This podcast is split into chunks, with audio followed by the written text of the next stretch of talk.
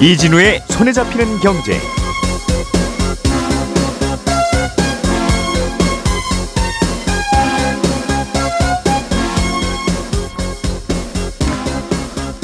안녕하십니까 이진우입니다. 대출 이자가 조금이라도 더 싼 곳을 찾으려면 지금은 손품 발품을 팔아서 어디가 가장 싼지 일일이 확인을 해야 됩니다. 굉장히 번거로운데요. 내년부터는 여러 금융회사들의 대출 조건을 한 번에 조회할 수 있고 조금 더 싼 이자로 쉽게 갈아탈 수도 있게 해주는 대환 대출 플랫폼 서비스가 시작됩니다. 지금까지는 왜 이런 게 잘 안 됐는지 내년부터는 어떻게 이게 가능해지는 건지 오늘은 이 얘기를 자세히 좀 들어보겠고요. 환율이 크게 떨어지고 있다는 소식 그리고 은행 예금 이자가 14년 만에 5%를 넘었다는 소식까지 챙겨 들어보겠습니다. 11월 15일 화요일 손에 잡히는 경제 광고 잠깐 듣고 바로 시작합니다. 우리가 알던 사실 그 너머를 날카롭게 들여다봅니다. 평일 아침 7시 5분 김종배의 시선 집중.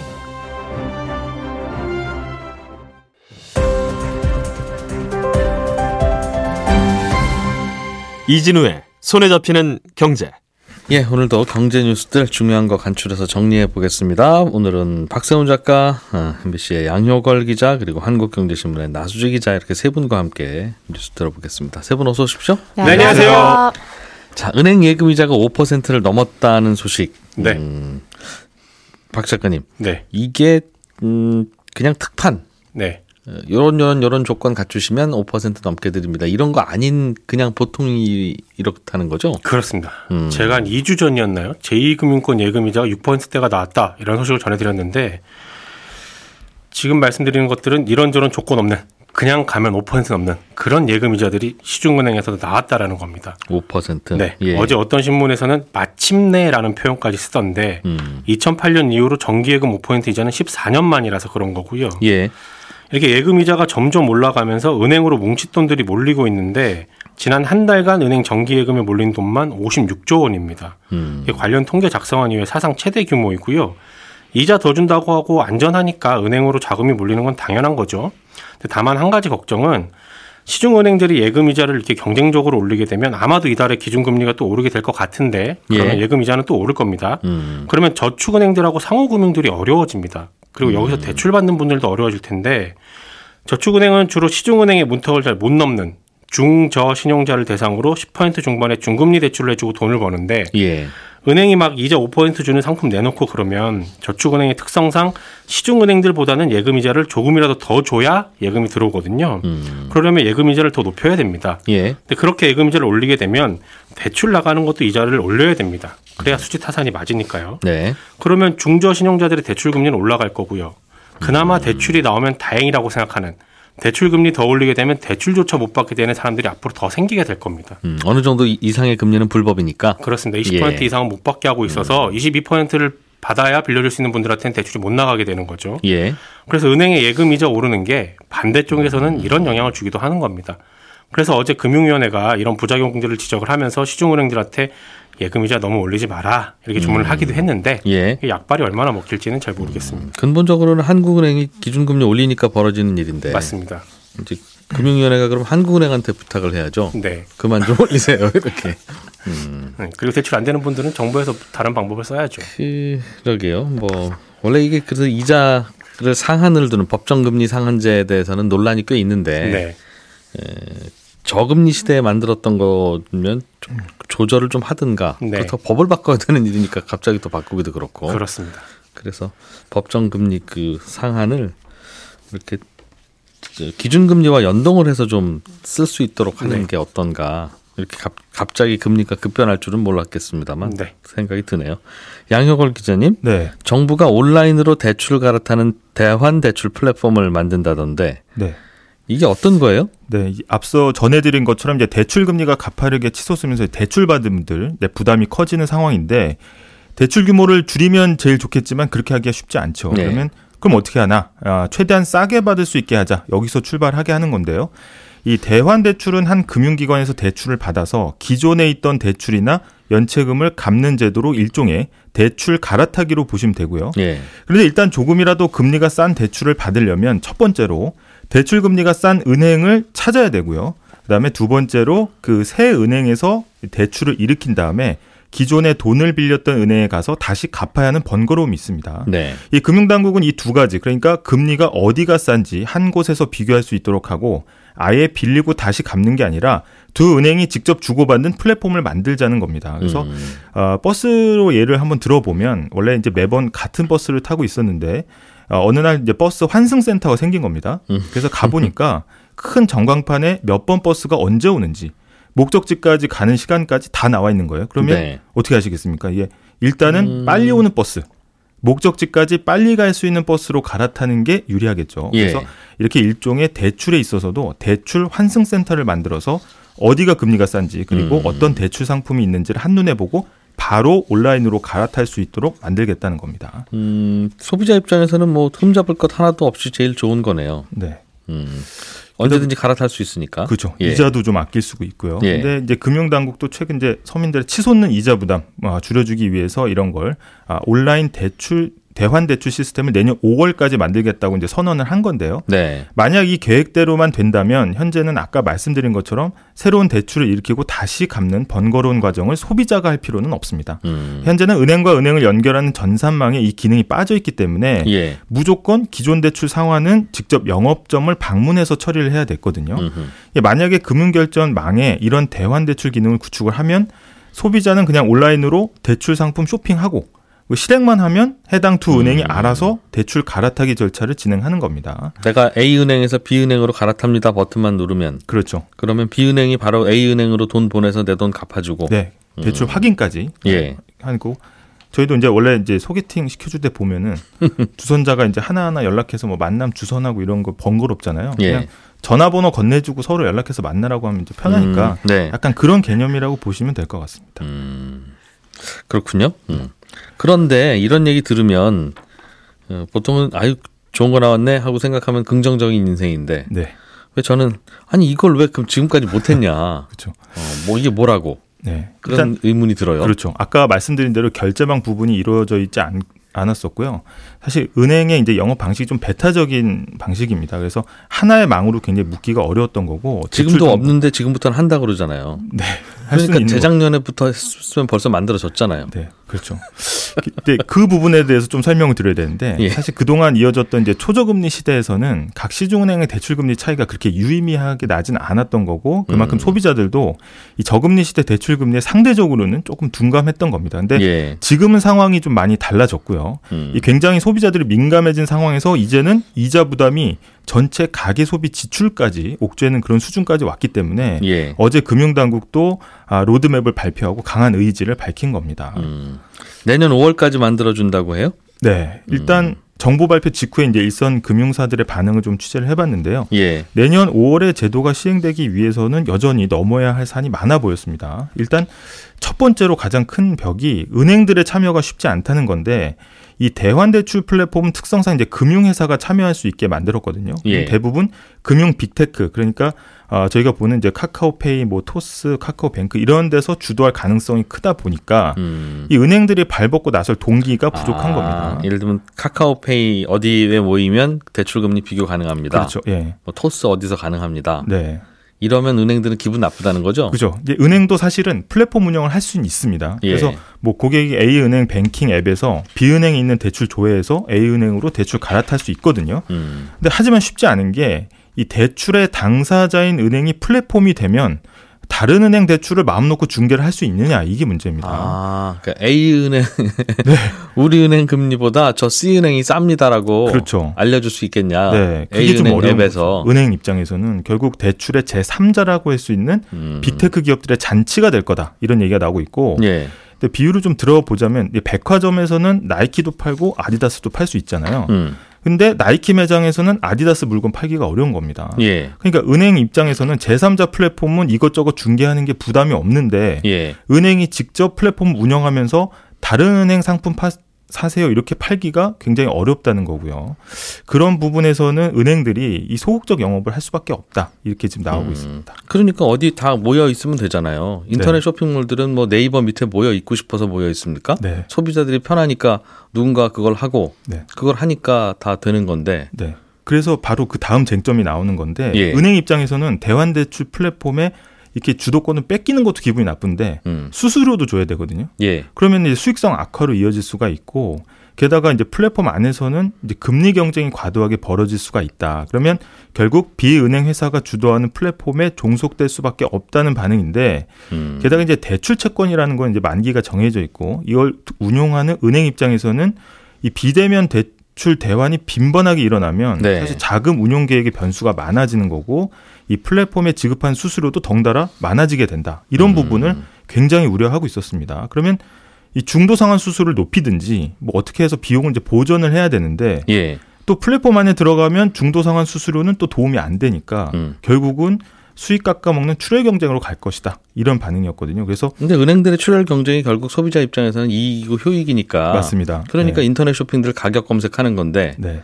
은행은 검색 당하기 싫다는 겁니까? 일단 은행 입장에서는 대출의 당사자고 아, 그런 이제 반응이었고 예. 근데 이제 또 이금융권도 또 불만인데 그럼 이금융권은 왜 불만이냐? 근데 가뜩이나 자본 조달 금리도 올랐는데 빠른 정보를 인해서 1금융권으로 갈아타면 소비자들이 갑자기 빠져나갈까봐 이제 정전 근거하는 음. 모양새거든요. 그래서 이 게다가 중소금융회사는 이 자금 이동이 이제 온라인으로 갑자기 빨라지면 네. 이렇게 어떻게 보면 자금이 좀 많이 쌓여 있는 우량이 아닌 경우에는 굉장히 좀 음. 갑자기 좀 위태로워질 수 있다. 이런 예. 것들 때문에 각 업계의 이해관계가 지금 첨예하게 음. 아, 대립되고 있습니다. 근데 아까 말씀하신 것처럼 결국 이제 모든 중심에는 금융 소비자 편익을 놓고 생각을 해야겠죠. 그래서 예.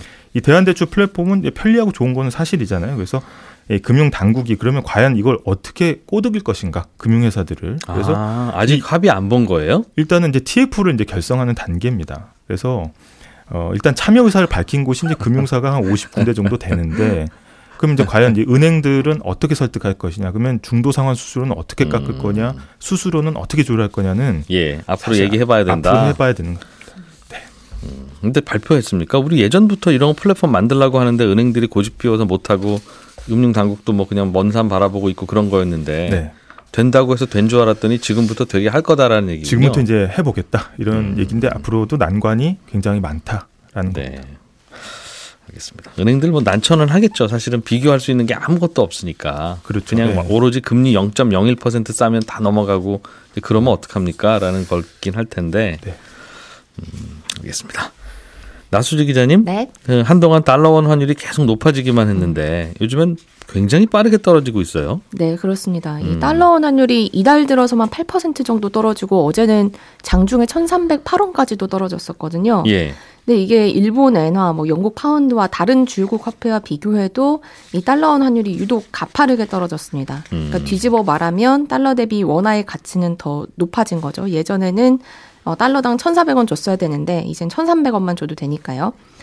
근데 이 이유를 좀 살펴보면 워낙 환율이라는 게 복잡한 변수 영향을 받고 그래서 경제 전문가들도 다른 것보다 특히 환율은 더 예상하기도 분석하기도 어렵다. 네. 이런 거라서 조금 어, 이유가 굉장히 복잡하지만 좀 정리를 해보면 음. 어, 일단은 달러를 사려고 하는 수요가 예전보다는 좀 줄어들었습니다. 그러니까 환율이 내렸겠죠? 네. 근데 어 그러니까 이제 전반적으로 다른 주요국 통화들도 어 환율에 음. 환율이 좀 떨어진 건데 이 이유를 짚어보면 미국 물가가 지난달에 예상보다 좀 덜 오른 걸로 드러나지 않았습니까? 그러니까 미국 중앙은행이 기준금리를 좀 천천히 올리지 않을까라는 예상이 많아진 거고 금리를 천천히 올린다는 건 중앙은행이 좀 달러를 빨아들이는 속도가 늦어진다는 의미여서 음. 그러면 지금 꼭 급하게 달러를 사진 않아도 되겠다 이런 분위기가 생긴 거고요. 그 중에서도 원화 가치가 유독 가파르게 올랐다. 이건 정부가 환율 안정을 위해서 지난달에 여러 가지 대책을 많이 내놓기도 했고 음. 또 지난주에 박 작가님도 잠깐 전해주셨지만 이 중국에서 시진핑 사념님 이후에 중국 경제가 좀 더 나빠질 거다 이렇게 생각하는 외국인들의 돈이 중국 대신 달러를 한국에 들고 투자를 하러 왔기 때문입니다. 네. 그러니까 뭐 중국에서 빠져나가면 유럽이나 일본으로 가도 되는데 왜 하필 한국이냐 이렇게 음. 생각하실 수도 있는데 이 큰 돈 굴리는 기관 투자가들은 지역별로 또 이제 비율을 좀 정해서 자산을 배분을 합니다. 그러니까 가령 아시아 신흥국에는 내가 올해 한 10% 정도 투자해야겠다. 이렇게 마음을 먹었는데 중국이 안 좋을 것 같으면 그10% 안에서 어, 대안으로 한국을 선택하는 투자자들이 좀 생긴 것 같다. 이런 해석이 나옵니다. 중국에서 빠져나온 달러가 들어오니까 또 달러 가격이 떨어지기도 하고. 네. 음. 정, 정부는 그런데 추가로 환율 안정 정책을 내놨어요. 네, 아직 좀 안심할 때는 아니다 이렇게 본 것 같은데요. 예. 이게 세- 앞으로 세계 경제가 좀 더 나빠지면 우리나라 수출이 안 돼서 달러가 지금보다 더 안 들어올 수도 있고 또 미국이 금리 올리는 속도는 늦출 것 같다라는 예상은 많은데 예. 그럼에도 금리 꼭대기는 더 높일 것 같은 인상을 앞으로 준다면 언제든지 또 환율이 흔들릴 수 있어서 추가로 좀 환율을 안정시키는 대책을 내놓은 건데요. 어제 내놓은 거는 이제 국민연금을 비롯한 공적 투자자들한테 환해지 비율을 지금보다 10% 포인트는 더 해라. 해외 투자 나갈 때. 네, 그렇습니다. 음. 요청을 하기로 했는데요. 예. 지금 이 공적 투자자들이 굴리는 해외 투자 자금이 한 4천억 정 4천억 달러 정도 되는데 네. 이 중에서 만약에 10% 포인트 더 한다, 환해치 한다. 그럼 음. 외환 시장에 400억 달러가 지금보다 더 풀릴 걸로 정부는 예상을 하고 있습니다. 근데 이 음. 우리나라 외환 시장에서 하루에 거래되는 달러 규모가 한 70억 달러 정도 되거든요. 예. 이게 물론 400억 달러가 한 번에 풀리는 건 아니지만 좀 시차를 두고 시장에 풀리면서 환율을 끌어내리는 힘을 좀 강하게 만들 만한 요소입니다. 근데 방금 설명해 주신 게 음, 해외 투자를 나갈 때 네. 그냥 나가는 게 있고 어. 즉 그냥 해외 투자를 했다가 그 나라 돈 가치가 오르면 아이고 좋아. 네. 그 나라 돈 가치가 떨어지면 에이 괜히 해외 나갔네. 예, 이렇게 그냥 열어놓고 가는 경우도 있고 네. 그 나라 돈 가치가 어떻게 되든 환율은 딱 고정시켜놓고 해지를 해놓고 나가는 경우가 있을 텐데 네. 해지를 해놓고 나가라고 하는 이유가 뭐예요? 그게 우리나라 환율 안정에는 무슨 도움이 되길래 그렇습니까? 어, 연기금들이 이 환해지를 하는 순간 예. 우리나라 외환 시장에는 달러가 들어오는 효과가 있습니다. 왜요? 그게 왜 그래요? 네, 이 예를 들어 기관 투자가들이 환율의 영향을 안 받고 싶다라고 할 때이 음. 선물환이라는 거를 매도합니다. 그러니까 이건 무슨 의미냐면 어, 만약에 미국 주식에 투자한다. 네. 이 시점에 1달러당 1,400원 주고 달러를 샀다면 예. 이 나중에 미래의 미국 주식을 팔 때도 이 1달러를 1,400원에 바꿀 수 있도록 은행과 계약을 맺는 겁니다. 그래 놔야지 안심이 되죠. 1달러에 나중에 900원 되면 기껏 달러 벌어왔는데 네. 돈이 왜 이렇게 얼마 안 돼? 네. 이런 일이 벌어지니까. 그렇습니다. 음. 주식으로 벌어도 이 통화 가치의 영향을 받아서 수익률이 깎일 수 있으니까 이걸 고정시켜 놓는 건데 예. 근데 반대쪽에서 이 선물안을 기관이 팔았으니까 이걸 사주는 은행의 입장에선 기관 투자가가 나중에 미래에 1달러 음. 1,400원으로 바꿔주세요라고 요청하는 시점에 만약에 환율이 1,000원으로 떨어져 있다. 예. 그러면 지금 시장에서 1달러가 1,400원인데 나는 1,400원을 내줘야 되니까 예. 손해입니다. 음. 그러니까 은행들도 미래에 혹시 환율이 바뀌면서 손해를 볼 게 두려워서 이 아예 지금 시장에서 달러를 빌리고 그리고 지금 환율 기준 1,400원 기준으로 원화를 바꿔놓습니다. 몇 년 후에 돌아올 달러를 미리 해외에서 빌려서 판다 시장에 네. 팔아놓는다. 네, 그러니까 시장에 지금 음. 달러가, 달러가 투입된다는 거죠. 네, 풀리는 효과가 있는 거죠. 그리고 은행은 만약에 미래에 기관 투자가가 달러 다시 원화로 바꿔주세요. 라고 하면, 음. 어, 처음에 미리 바꿔뒀던 원화를 내어주고, 기관 투자한테 받은 달러로는 예전에 빌렸던 달러를 갚아버립니다. 이리저리 복잡하긴 한데 해외 투자를 나갈 때 환해지를 하면 네. 그만큼의 돈만큼 지금 그런 외채를 꿔와서 어. 외환 시장에서 팔아야 되니까 네. 그렇게라도 해라는 거군요. 네, 그렇습니다. 외환 시장에 달러가 부족하니까. 네. 근데 좀 한 가지 찝찝한 게 이게 이렇게 연기금들이 정부의 요청에 따라서 연금 굴리는 방식이 좀 달라져도 되는 건가 하는 겁니다. 음. 그러니까 국민연금은 2015년부터 이 길게 보면 환해지 안 하는 게 수익률에 더 도움된다. 이렇게 생각하고 꼭 필요할 때 이 전체 해외 자산의 5% 정도만 환해지를 할 수 있게 규칙을 정했거든요. 음흠.